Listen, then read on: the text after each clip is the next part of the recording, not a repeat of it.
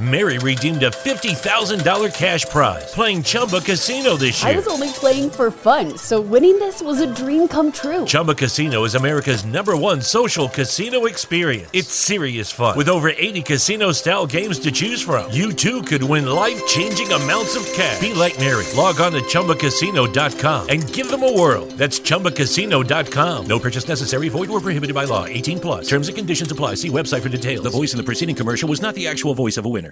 Mary redeemed a $50,000 cash prize playing Chumba Casino this year. I was only playing for fun, so winning this was a dream come true. Chumba Casino is America's number one social casino experience. It's serious fun. With over 80 casino style games to choose from, you too could win life changing amounts of cash. Be like Mary. Log on to chumbacasino.com and give them a whirl. That's chumbacasino.com. No purchase necessary, void, or prohibited by law. 18 plus. Terms and conditions apply. See website for details. The voice in the preceding commercial was not the actual voice of a winner.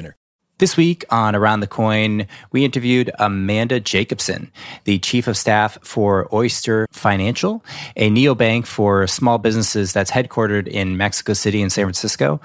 Prior to joining Oyster's executive team, Amanda invested in a portfolio of fintech companies down in South America, uh, Central America as well.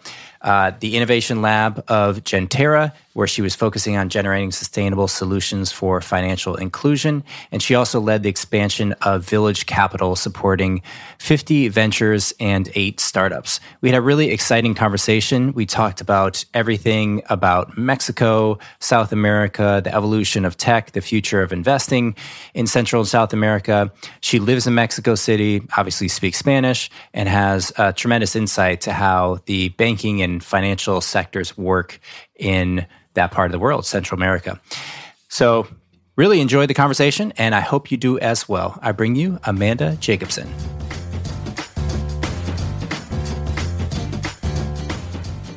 All right, here we are live. Amanda, nice little pre show conversation. Uh, why don't you uh, go ahead and introduce yourself? Thank you for joining the show. I'm really excited to have this conversation. Um, but yeah, for listeners, can you just uh, give a little bit of background as to who you are, uh, what you're up to in Mexico, and uh, we can go from there. And thanks for having me on the show. It's very exciting to be on this podcast. Uh, so a little bit about myself. Originally from Los Angeles, but I've been in Mexico for the last six years. Currently, I'm here with Oyster Financial. We're building a small medium bank, uh, small medium business neobank. Um, so essentially, we're looking to provide better financial services for business owners in Mexico. Um, a little bit more, I studied business and psychology at Emory University. Straight out of college, I went to India. Actually, not really so excited about the the traditional business opportunities to be a consultant, jump into finance, um, and it gave me an awesome opportunity to really learn about entrepreneurs. Uh, I dove really deeply into social entrepreneurship, so different sectors and how we could find that intersection between business and doing good for the world.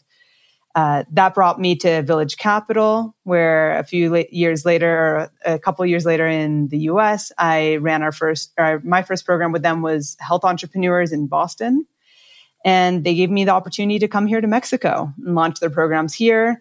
And that's kind of where my career in entrepreneurship really took off. Uh, first, running the accelerator for Village Capital, expanding that across Latin America, starting with financial inclusion, going to other sectors like health, education uh, then I led the VC fund at a corporate called Compartamos Banco. It's a microfinance bank. It was the Fiinlab fund. We had a portfolio of nine financial inclusion in investments there. And then from there, I really started to wonder how good of an investor I could ever be if I didn't have that entrepreneur experience. So I found uh, Vilash and Gabo and the team at Oyster. Actually, we we reviewed them in our pipeline um, we got really excited about the SMB opportunity in Mexico and in Latin America. Um, such an untapped market. There's big saturation right now in terms of neobanks for consumers, but financial products at large, both in Mexico and abroad, are just totally missing for small, medium businesses. Um, so saw a really exciting opportunity, great market opportunity as well, amazing team, and here I am. Nice. Nice, I love it. What when you say uh, the products that neobanks are not providing, what what is that yeah. exactly? Just for my own. headspace? so in terms of like neobank specifically in Latin America, uh, there's a lot of great businesses that are on the consumer side. So we're seeing like Fondeadora, Cuenca, Albo. Um, in Mexico and across the region, there's lots of banks that serve individuals, but almost nobody mm. serves the small medium businesses. Um, and not just in neobanks, mm. like the actual traditional banks are a pain. Uh, if you're, I, mm. I, hmm. don't know, I haven't tried to open a bank account in the US. Maybe you could compare it with me there. But uh, here, um, my boyfriend starting his company, he's tried with three Mexican banks. Each of them have taken about two months to open. Um, they need to do physical home checks, so they come to our door with no announcement. To, it's not. It's supposed to be an office check, but we're what? doing it's home office, right? So this is our office. Um, so to verify that you have a legitimate business, they show up, but there's just no user experience. Um, everything is very traditional processes. They don't consider the kinds of new data and user experiences that you could use to really serve a business owner. So you end up, yeah. That's crazy. That's crazy. Why did they? Why did they need to send a human being out to your house? What are they inspecting you for? Like uh, fraud yeah. of not having a house? so it's actually part of the Mexican law that for formalized banks, so banking institutions, not fintechs, you have to go to the site of the office. Um, my understanding is that a lot of that is anti money laundering, um, making sure it's not connected to anything with drugs or anything illicit, that they could come to your home and see if you say that you're a small business owner, you have certain income, that you don't have a Ferrari outside. so they, they want to like see that you have a legit mm. business operation, but not all businesses have an office, right? So they end up going to your home, mm. which is very invasive. Um, the law is progressing a little bit because of COVID. Banks and financial institutions can now apply to do it over video, but a lot of banks haven't done that yet, mm. evident by people knocking at our doors strangely. Um, yeah. Yeah, that's pretty strange. So if you live in the middle of nowhere, I mean, say you live 100 miles outside the city, they're sending someone out to I mean, will they do that? It seems like a tremendous amount of resources to open it's a bank account. It's an amazing example of the inefficiencies that exist here. And yes, if you want to open a formal business bank account, not a consumer account, but a business bank account in Mexico, the bank agent needs to go to you. So you could just imagine all the the brick and mortar costs, the people costs, the sales force, all of these uh, offline traditional activities, um, one are costly, but two are just inefficient for everybody involved. It's uncomfortable for everybody involved because we're not using the mobile, the web, all the different kinds of touch points that we have that didn't exist when these laws were created 50, 100 years ago. Yeah. That's pretty wild. How many people live in yeah. Mexico? So there's, I think there's 300 million in the yep. US. Do you know uh-huh. off the top of your head? About 125 million. Yeah. So it's a little less than half the size of the US. Is a good in population, like yeah. yeah. Yeah. Rule of thumb. Yeah. And then do you think about from a business perspective, the size of the market being yeah. How do you think about that? People, uh, unbanked, or yeah? So there, there's formalized business and unformalized businesses, but from the government data, the best we know, um, before COVID, there was 4.1 million businesses um, of all sizes, small, medium, large, micro, in Mexico. But the latest data that came out is that a quarter of those businesses, so 1 million businesses, closed in the last year. So we're probably hovering 1 million, businesses. businesses. Um, so That's in Mexico, 70% or a little bit over 70% of the jobs come from small, medium businesses. And so if you imagine a million businesses, that's most of the jobs or a lot of the jobs in Mexico have been lost over the last year. Um, so it's definitely a difficult time, and there's a lot of effort we need to do to to rebuild the economy. Oh my God! Uh, in the U.S., people in the U.S., uh, as you probably know, there's a huge tax. Uh, not a tax; it's a stimulus bill. Um, there's multiple trillion dollar bills, and you know, I check my mail and it's like a thousand dollars in the mail. I, I didn't even hear about one of them, and I'm just thinking this can't be this can't be the right solution long term. Mm-hmm. You know, mm-hmm. it, it, at best, it's a band aid that's effective. Uh, but it seems like just printing money and then sending not just not just some money to people who need it, but just blanketing the entire country with free money like airdrops just doesn't I, I don't know. I, I'm I'm not firm on my opinion on it, but it just doesn't seem like we warrant that in our current state of affairs. I mean, this has been COVID is is obviously very difficult for a lot of people, but it's not the black plague. Like it's not killing 30% of people who get it. It's, you know, some fraction of a percentage. So I'm I'm thinking what do you feel that in Mexico there's a good balance between the the the costs of shutting down businesses and the costs and the benefits of the influence of COVID on there. I presume this is what yeah boosts why why a million businesses are shut down last year. I'm curious to hear what you think of um, that. So, I mean, net, we've lost about half a million jobs, and the Mexican government is not giving these kinds of stipends that you see in the US. Um, mm. There is almost nothing for low income people besides uh, businesses like other programs that were already existing um, like pensions and, and for select groups of society. Um, and for businesses, late in the game, a few loans came out. But I mean, it was very, it was accessible to very few p- businesses. Um, and clearly that's not going to help generate the economy again. Um, one, one mm. study that always stuck with me in Africa five ten years ago, they did a study where they gave a few hundred businesses $40,000 each, just blanket with no strings attached, no program or education attached, and they gave nothing to the rest of the, those businesses. And they did see that those that had that 40,000K boost at the beginning, they survived longer, they generated mm. more jobs. And the jobs piece, I think, and tying back to like, well, how do we create sustainable, um, how do we keep people out of po- uh, poverty in a sustainable way? I think that that's really interesting. And what uh, giving stipends to businesses can do, especially small medium businesses, to create more jobs, um, to keep people in the market where they are self-employed, where they're not depending on the job market, and so they're a little bit less um, susceptible to fluctuations in the market. Um, and and like you said, I don't have a strong opinion on it either. I think stipends are difficult and needs a lot more research.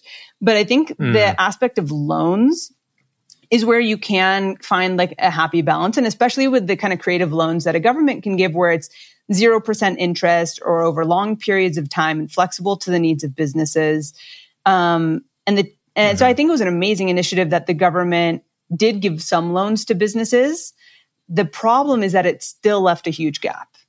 Um, over the last mm-hmm. year, the traditional banks have given out less and less loans because it's harder to underwrite the businesses. There's more fear because of mm. COVID. Mm. The economy is going poorly. They can't afford to have bad debt. They can't afford to have businesses not pay them back. So they just don't give out the loan. Um, so we've seen mm. with our early pilots, uh, about 40% of the businesses that we offer a loan to take it. It's a 40% take rate. It's huge mm. for any product. Um, so the demand mm. for credit and something to help keep your, we say it in Spanish, las cortinas arriba, the curtains uh, open. How do you keep your business open? Mm. There's huge demand for credit or any kind of solution to get over this hump. Mm. Yeah, I'm curious to learn more about this. So Oyster uh, does a few different things. Um, you is it correct to say you you're well? You, why don't you tell me what what are the key products that uh, the company offers. So you guys just raised some money, like 20 million Series A a couple months ago. We're recording in May. It was in what, February? Yeah, I think our last announcement was a bit below that. But yes, we've raised uh, a few million for the business, and that's uh, with fantastic investors um, Monashees, SV Latam, uh, S7, that's now Citius. Mm. Um, Ulu, I, I'm sure I'm missing half of them there. We have a fantastic group of investors supporting us. Um, and yeah. Oh, you know, I, I actually was I was confusing it. There's a company oh. Oyster. oh my god, that's Is such UK. There's one in the UK. There's you, one in Australia. You, we've like we've actually had to go really? with Crunchbase and ask them to like unmerge us with some HR account. Um, surprisingly, Oyster is a fantastic brand that a lot, a lot of people would love to have. Why is that? Is there something? What's the concept of yeah. an oyster? I guess oyster has. Yeah, it's got a yeah, pearl in yeah, it. Yeah, that's so part of it. People want the pearl. They're hunting for the so, pearl. what we the way that we see an oyster, so there's there's two main elements, right? There's the shell and the, there's the pearl. So the shell is security. The kind mm. of bank that we're trying to build, or the financial institution we want to build. Um, we want to make sure that our customers know that their funds are secure, that it's well protected. And what's on the inside is this pearl, um, which is really the most precious thing. And what this pearl is, is it's an insight. If you think of, um, do you know how pearls are made? Super obscure. Ooh, I think, isn't it from isn't it from uh, yeah. sand? They're like compressing exactly. So it's this little piece of useless sand that's compressed and polished and polished over time until it becomes something beautiful and precious. And that's the way that we see our customers' financial data. There's this entire sea of sand out there. There's all this financial data that nobody really knows how to use. Nobody understands their uh, accounts receivable, their accounts payable. Do I need a loan? How much can I afford? it's super confusing to run the financial side of your business as a, a, a, an emerging business owner. And so we want to take all that sand, all that financial data that you have and condense it into an insight, something valuable for you. And so really what Oyster wants to build is uh, not just another bank account. We don't just want you to, to put your funds with us and then you're done. We want to help you build your businesses by build by giving you the kinds of insights you need on the data that you're able to share with us. So that's kind of mm. kind of the two elements is being able to give you something precious in these financial insights as well as keeping you safe and keeping your funds safe. I dig it. I dig it. And Mexican uh, or not Mexican, but Spanish is the language on the website. Is the is the concept that this is going to be specifically targeted to Mexico as a first market, and that, or is it in other markets? I'm curious what the rollout is. Most companies would launch mm. in the U.S., roll to Latin America. Is that yeah, I'm curious what the strategy is. Um, so, especially with a name like Oyster, I get that question. It's not the easiest thing for people to pronounce or understand in Latin America. How do you say Oyster. it in Spanish? It's a little softer. Oh, okay. um, yeah, yeah. And so, yes, our first market is Mexico. We do plan to expand regionally in Latin America and perhaps the Hispanic US market. Um, but really, what we're building is an infrastructure for an international company. Um, our co-founders are Gabo and Vilash. Vilash is originally from India, studied in the U.S. Um, he has international experience. Who was with he was investing with Naspers. He also helped build uh, the infrastructure for business banks in Germany. So, like, he's built this before abroad. He sees the the global scope. And on the other end with Gabo, we have this deep payments expertise. He was the country manager of Mercado Pago here in Mexico. He built the first debit card for Amazon in the world here in Mexico. Uh, he was with Prosa, which is one of the financial entities kind of on the back end here. Um, so we have this amazing combination of um, deep knowledge in payments and banking, both locally and abroad. And so the way that we're seeing this business is that Mexico is the market we know best. It's where there's a huge problem to serve small, medium businesses, but small, medium businesses need a better solution all over the world. And where we could help those mm. business owners, we look to grow there one day. Yeah, I dig it. Uh, I'm, I'm, i want to ask you for a minute about Village yeah. Capital. So, Village Capital is interesting because they're they have offices. Is it all over the world, or they have it in mm-hmm. uh, three states? I've read a couple: Massachusetts, New York, California. They're in mm-hmm. Mexico. Uh, I'm curious what they do at large, and then what you specifically did when you were in Mexico. Yeah. So, um, out of college, that was my first, you call it formal job, was working with Village Capital, which is an accelerator and an investment fund, all focused on impactful companies. Um, so we have uh, we um, they have operations. I haven't been with them for a few years, but they're still um, very close. Uh, they're originally they're the headquarters are in uh, D.C. The fund is based out of San Francisco, but uh, they have formal operations in India, Africa, and Mexico, as well as a lot of other programs across Europe, even um, in East Asia. Um, everything in the Latin America is run out of the Mexico office. So we do work with entrepreneurs um, in Brazil, Colombia, Chile, Argentina, and many other countries across the region. Um, and what's really cool and game changing about Village Capital is that they believe that who understands entrepreneurs best are the entrepreneurs. So throughout the program, it's a three month program. It's like one intensive weekend or a session, uh, four day session per month. And over the, these 12 sessions, everything that the entrepreneurs learn is how to think like an investor. So, what do investors look for in market? What do they look for in building a team? What do they look for in exit opportunities? And then the entrepreneurs are trained to score each other as if you're you're an investor scoring investment uh, your investment opportunities. And then at the end of the program, the two highest peer ranked companies are the ones that the company and that Village Capital invests in. So it's no peer oh it's peer, peer ranked, ranked. so you don't have this top down like i'm the investor and i know best about your market. It's we have 12 fintech entrepreneurs financial inclusion entrepreneurs who deeply understand latin america who are living it day to day who are learning together and then they rank each other. Wow that's a little bit like uh, picking uh, you know like the prom queen or the prom king where it's kind of is does that necess- does it always surface the best company? I mean can it be kind of um yeah you know a little political hey, you know it takes a lot of maturity and we do train the entrepreneurs and there's a lot of different um ways that we protect the the system so that it's really something that we could trust in.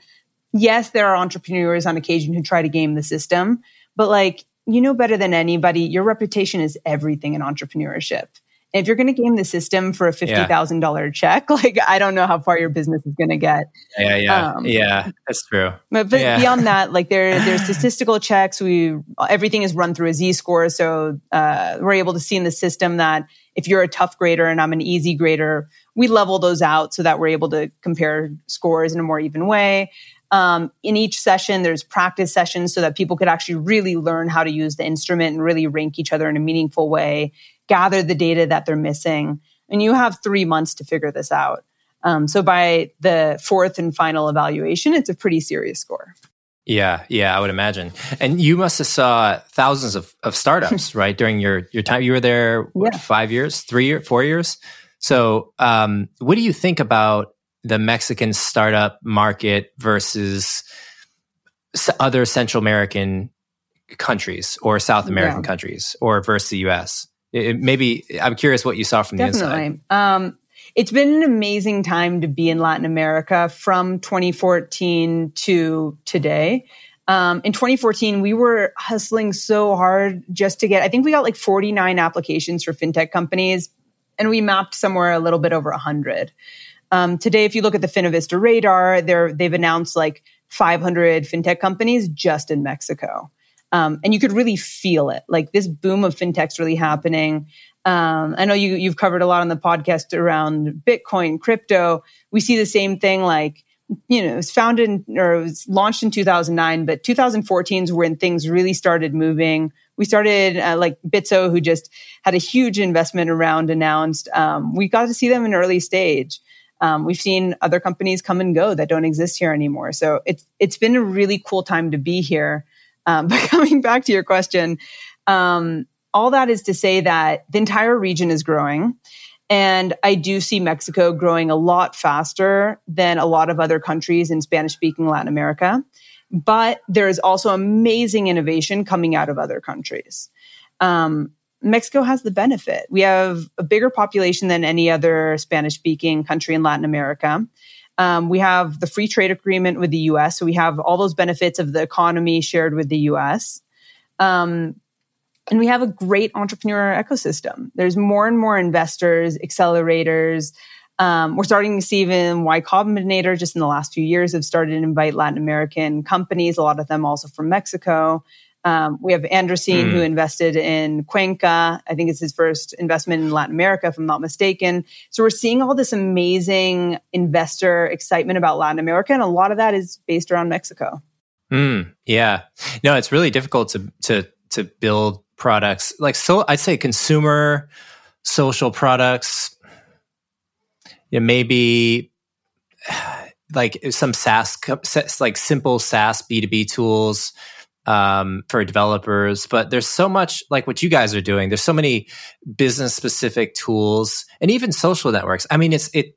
I would imagine that like a company, say like Facebook, is going to rebrand their product with Spanish on hmm. their website. Uh, language is such a. It's an interesting.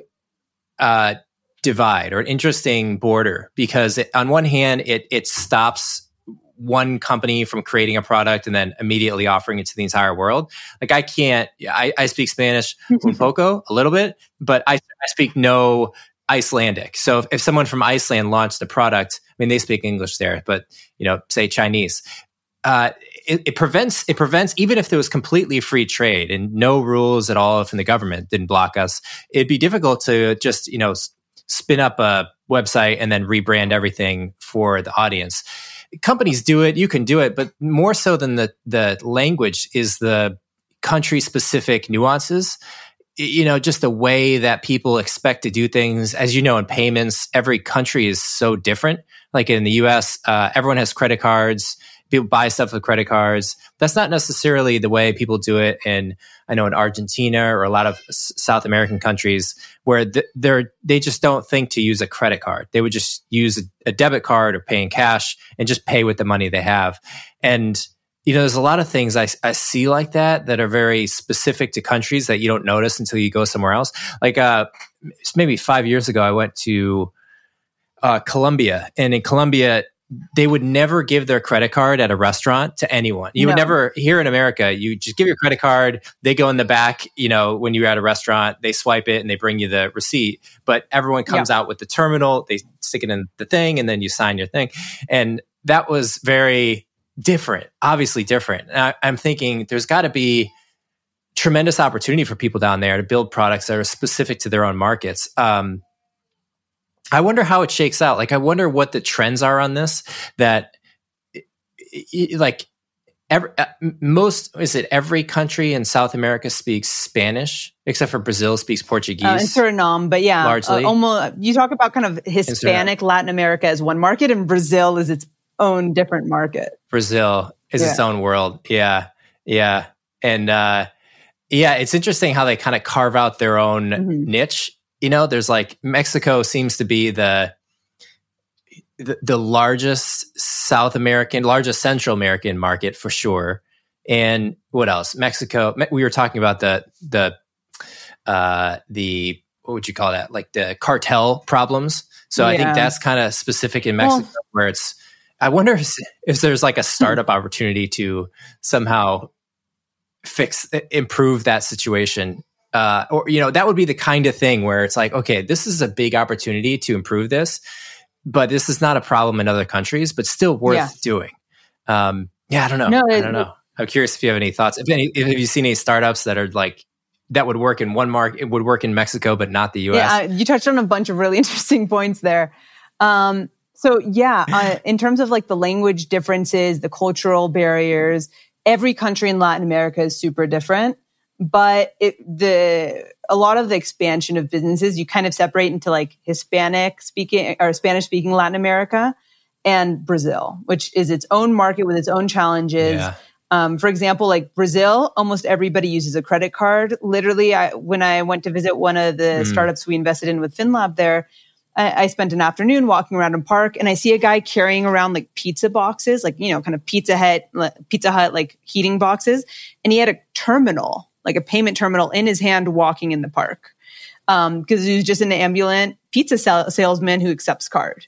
Everybody in Brazil uses card, and that's a huge difference compared to Mexico, for example, where over 60%, 63% of the population don't even have a bank account. Um, and Colombia is wow. very similar um, in terms of, yeah.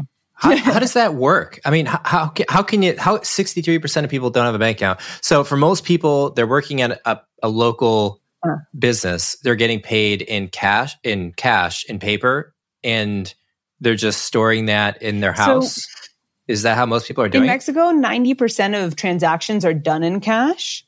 Um, in terms of formal employment, legally all employers need to pay employees into bank accounts, although there is also informal workers. Um, and that's a big part of the economy as well. But uh, a very funny thing that you'll see, and this is the same really in Mexico or Brazil or anywhere else, is the paydays, you know, the 15th and the end of the month. Huge lines around the block. Another huge problem with, with these brick and mortar banks is that everybody goes to these ATMs to take out money and you could literally be more than an hour in line if you go on the wrong day because on payday, everybody cashes out. Um, it just, you may have a bank account, And so there's a big conversation around, well, there's 63% that are unbanked that don't have any bank account. And of those, the, you know, 37 that are percent that are left, a lot of them are underbanked because they get paid into these formalized bank accounts. They take it all out into cash and then it moves the cash economy. Oh, wow. That's super interesting. So it's like they're using, is it that the government is pushing people to use electronic payments? Yeah. And then, and people are kind of, as soon as they get paid in their bank account, they're just pulling it out and using cash anyways. So the government tried a couple years ago to launch an initiative called CODI, Código Digital, the digital code, and they're basically QR codes. And they forced all banks to offer QR codes um, to the businesses so that they could start, or to everybody to start select, um, collecting funds or getting receiving payments via QR codes. Um, I guess the nice thing there is that you're now creating this payment method where it's zero percent commissions. So unlike a payment terminal mm. or e-commerce, there's no commission taken out of it straight into your bank account. The negative side there is that because it's a government initiative that has no incentives and it's only for banked people, even though it's designed as a financial inclusion mechanism, it only helps you get payment if you already have a bank account. Um, and so it just, it never latched on. Like the, there's a similar digital payments process happening in Mexico, in Brazil right now that I've heard is going incredible. Um, but there's just no incentive for people in Mexico to move away from cash. Really? I mean, I would think that the incentive is that no one can yeah, steal it you would think from that. you. Why you have it so, in your pocket. Or it's uh isn't there a lot of just inherent oh, benefits oh, totally. in using electronic it's, it's much safer. I mean, you don't have in Mexico we call it the the robo hormiga, the ant stealer, which is when you spend a little bit of money here and there and you don't see all your money disappearing because you have it on hand. Um, so you don't have the robo hormiga. You don't have the actual possibility of somebody stealing your cash. But here's the thing is where is the trust in the system? Do you trust yourself or do you trust the banks? And there's such low trust in banks in Mexico that people rather just hold mm. on to it. I mean, the majority of the, yeah. Why is that? Is that uh, banks uh, stolen from people or why do they get such a bad rap? So there are a lot of cases where it's come out in the news that money from pension funds or different poor investments from banks will go missing. And so that's piece of it. But like, as a foreigner, if you go on, or even as a local, you go on any blog and you're like, Hey, typing in, which bank account should I open? And the answers that you'll get are not which bank accounts to open. It'll be which bank's accounts not to open for all the terrible things that have happened. And everybody has a story of the ATM stole my money or there was a fraud incident that the bank never took care of. Customer service is really weak and unreliable. Um, and it's funny because we have this kind of catch 22 where we speak to customers. I've been doing interviews all week with customers, and a lot of them say, you know, I just don't know if I could trust Oyster because if I have a problem, where do I go? Where's the branch? Because we're a branchless model.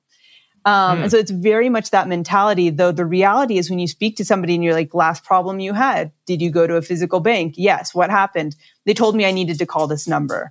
Or they told me I, I they couldn't solve it or they'll, they're putting in the case and it'll be 60 days.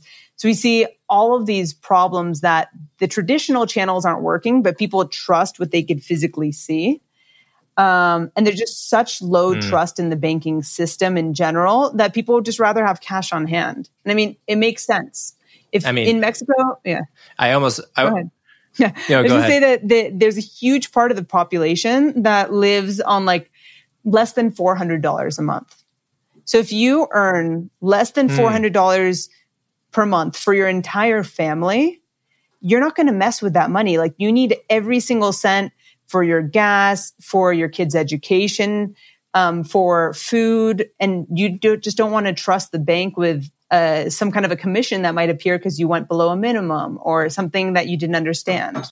Mm-hmm. Or they withhold it or something like that. I mean, I, I, is cryptocurrency available to people? Are they? Uh, do people generally understand what Bitcoin is, and how is blockchain and cryptocurrencies affected the average person in the city with respect to payments and yeah financial uh, tools. Is it big? Yes. Is it common? No. So like if you ask people what Bitcoin is, um, you know, educated tech people living in big cities will often know quite a bit. But if you just talk to uh, like when you come in town, talk with your Uber drivers and see what they know. A lot of common Mexican people don't speak so much about crypto. It's not a huge thing. There's awareness, um, but it's not seen as like a big deal. If anything, it's seen as like exciting in terms of like the investment opportunities, the speculation. Um, the Mexican peso consistently goes down in value over time. So a lot of people look to the dollar and alternatives to see how can I keep the value of my money. That's why. Um, have you heard of Bitso? Mm. It's a company to just. Yeah, I have. So they just got a two point two yeah. billion dollar valuation. It's a it's a Mexican based company, Mexican founders. Wow. And so uh, they processed 1.2 billion in remittances last year. Billion. So wow. So it's, it's working. working. like there are people that are using it for remittances, but like sometimes that's on the back end, right? Like I might not directly do like crypto wallet to crypto wallet, but I might be working with a financial institution that does.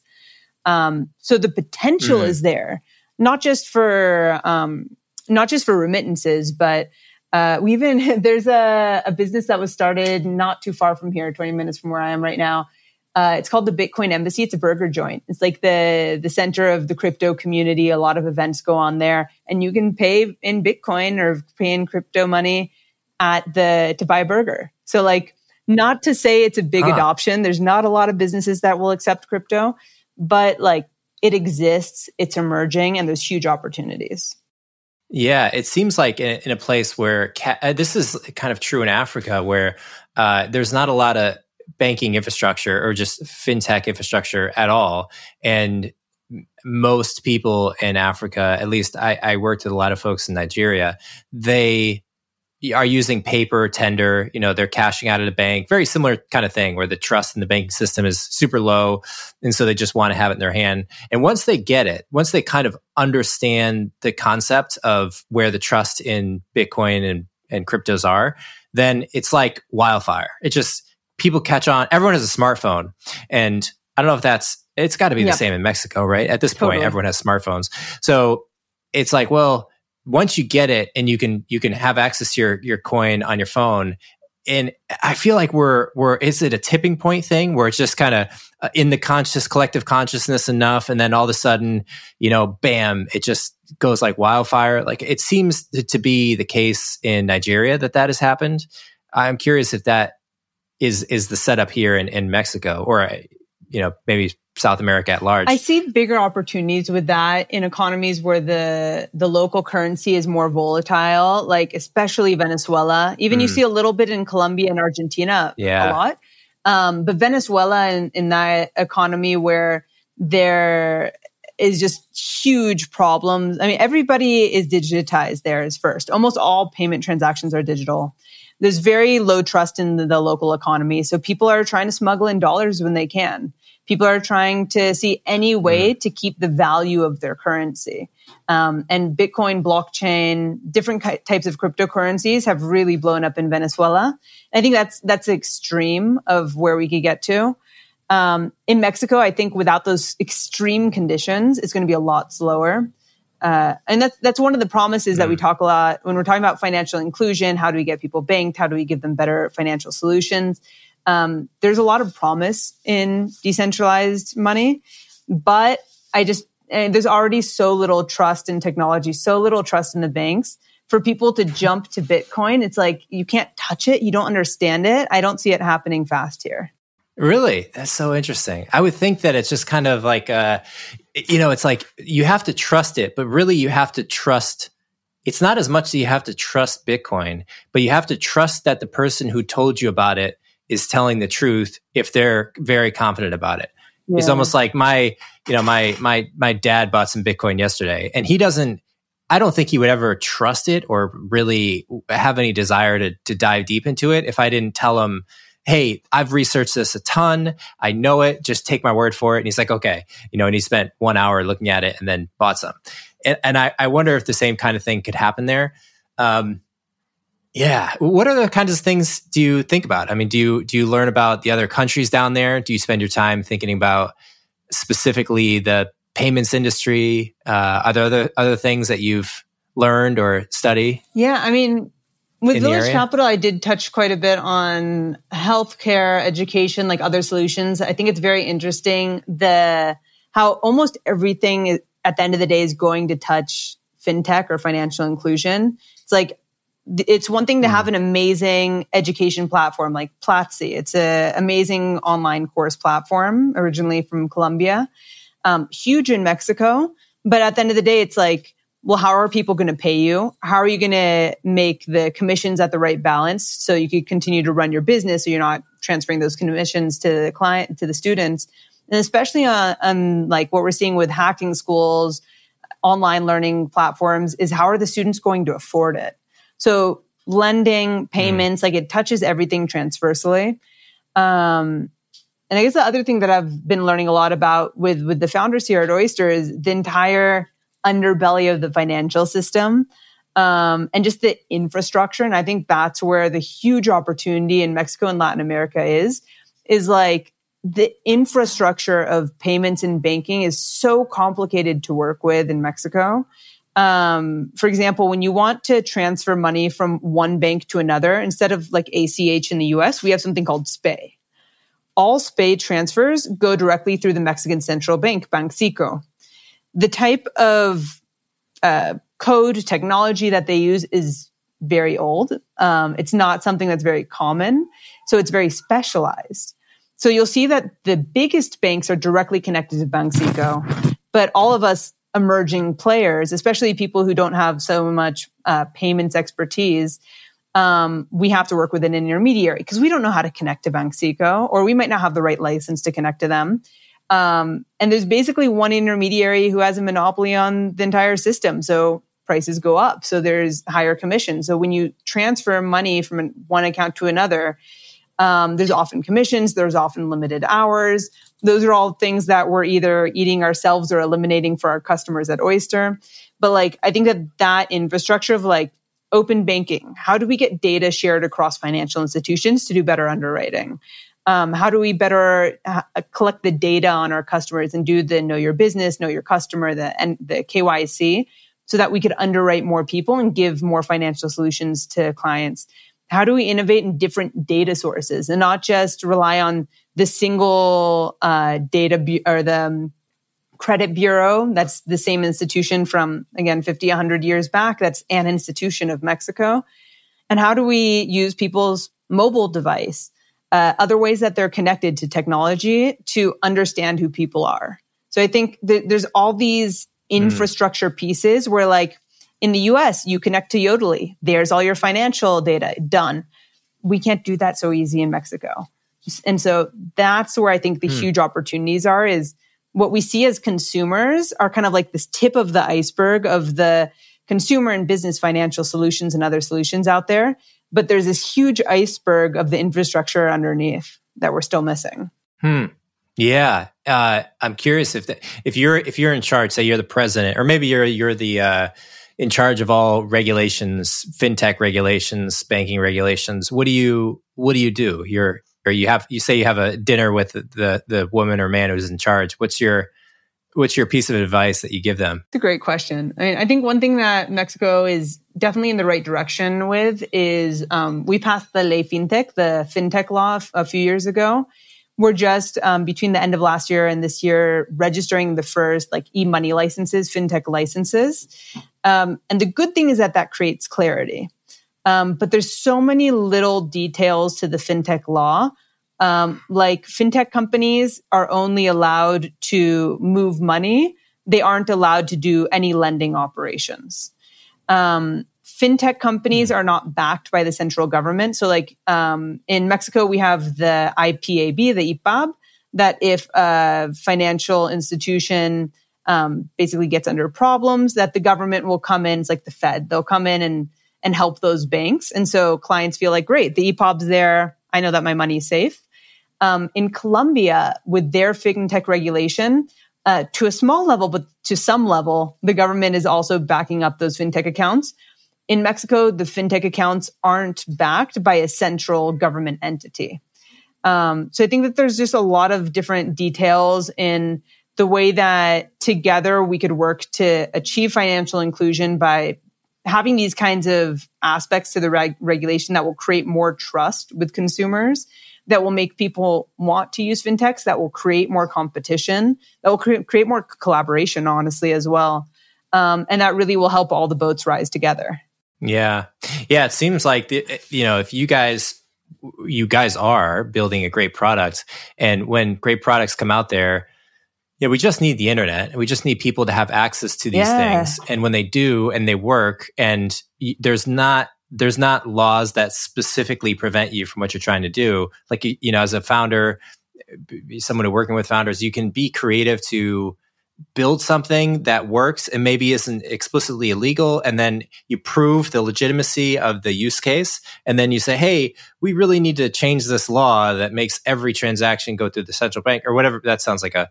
maybe a big rule to change, but some smaller rule, you can start to chip away at what might be overregulation in the banking industry, which made sense in the old structure, the old infrastructure. But now with the internet and with blockchain technology, maybe you don't need, you know, these local bi- buildings. And it does, it does feel like it's yeah, an evolution. Yeah. Like things are just kind of, they're going to move forward. And so it's, it's like, yeah, yeah. I think yeah, I, I think you hit the nail on the head there that it's about collaborating with the regulators. Like I think it's very easy as like a neo bank hmm. to be like the anti-bank or against regulation. Like you hear that message a right.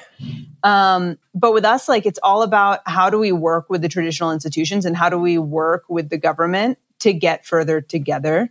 And I think it's just it's patience, it's education um, like there are a lot of people in the government who don't understand what financial technology is. There's a lot of people not in the government who don't know what mm. financial technology is. And so I think it's about how do we collaborate to create more education, more awareness? Like how do we help the government understand um, what's going on with startups, how to incentivize venture creation?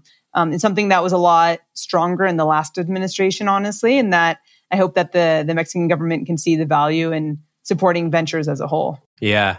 Uh, what are the term limits there? How long do presidents stay stay in? Six years, a little Is bit more. Years? Yeah. Six years. Yeah. Yeah. And when was the re- most recent election? Um, I think four years ago. I'd need to fact check that one. Yeah. Yeah. Coming up. Um, still, he has a couple yeah. more years. Yes, yeah. It's been a little while.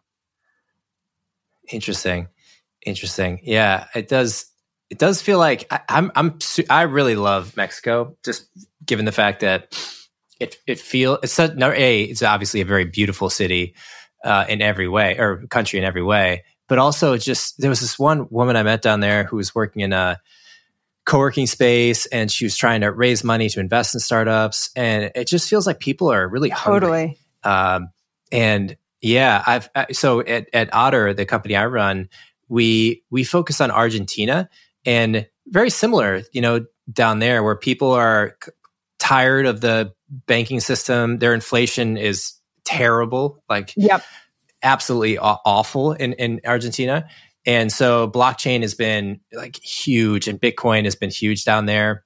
Um, and I think they, I think most people see it as, as the answer is to circumvent the system, you know, yeah. use it as little as possible, move on. And, uh, yeah, we pay about 50% of the developers that work with us in Bitcoin. Um, the, That's amazing. Which honestly surprises me. That's yeah, yeah they wow. they prefer it. Um, and I, my guess is that goes up over time too. And yeah, yeah, super interesting. Um, where can people find you, or are you online? Do you use yeah. social networks, Twitter, LinkedIn, um, or I'm pretty much everywhere as Amanda J LA, like Amanda J as in Jacobson, LA as in Los Angeles, because that was the first email I mm-hmm. created mm-hmm. when I got into college, and so I've just stuck with Amanda JLA and that's pretty much everywhere. Um, probably the best is LinkedIn, Amanda Jacobson. There's probably only one of me in Mexico, so filter for Amanda Jacobson in, in Mexico, and it'll probably be me. I love it. I love it. And you you went to Venice yeah, High School in LA. Nice. Yeah, I lived in LA oh, cool. for five years, not far from Venice. so yeah, good spot to be from. Definitely a, a good place to learn Spanish if you're going to be in the U.S. at least. No, Venice state. High actually, it was seventy percent Spanish speaking. Um, yeah, no yeah. way. I mean, not as a primary wow, language for everybody, but like it's it's a very Latino community, and I think it also that's part of what got me to where I am today. Like having that so much cultural exposure to different kinds of people and especially to Latin America. Yeah. Yeah, are your parents Spanish or did you grow up speaking no, Spanish? No, my dad's actually British. My mom's American from Pittsburgh. Yeah. Uh, I grew up in LA. Um, but I did have caretakers that were from Guatemala. So since I was born, I heard Guatemalan Spanish. And uh, at the time, I couldn't say much more than, like, I want juice. But uh, I think yeah. it, it, the exposure helped. Like, I think it helped my accent, it helped my interest in the language and in the culture. Mm, I love it. Well, this has been a lot of fun, Amanda. I'm really excited to get this out, and this has been a been a great conversation. I learned a lot. And congrats on all your progress. Thank you so much, and thanks for your time. Um, all the best. Yeah. All right. Take care. Thank you for listening to Around the Coin. If you enjoyed the show today, consider giving us a quick review wherever you listen to podcasts. Tweet about it or text it to a friend. We really appreciate all the support and growing that we can. If you have any guests you'd like us to bring on or feedback for us, don't hesitate to reach out. We would love to hear from you. Mary redeemed a $50,000 cash prize playing Chumba Casino this year. I was only playing for fun, so winning this was a dream come true. Chumba Casino is America's number one social casino experience. It's serious fun. With over 80 casino style games to choose from, you too could win life changing amounts of cash. Be like Mary. Log on to ChumbaCasino.com and give them a whirl. That's ChumbaCasino.com. No purchase necessary, void, or prohibited by law. 18 plus. Terms and conditions apply. See website for details. The voice in the preceding commercial was not the actual voice of a winner. Mary redeemed a $50,000 cash prize playing Chumba Casino this year. I was only playing for fun, so winning this was a dream come true. Chumba Casino is America's number one social casino experience. It's serious fun. With over 80 casino style games to choose from, you too could win life changing amounts of cash. Be like Mary. Log on to ChumbaCasino.com and give them a whirl. That's ChumbaCasino.com. No purchase necessary, void, or prohibited by law. 18 plus. Terms and conditions apply. See website for details. The voice in the preceding commercial was not the actual voice of a winner center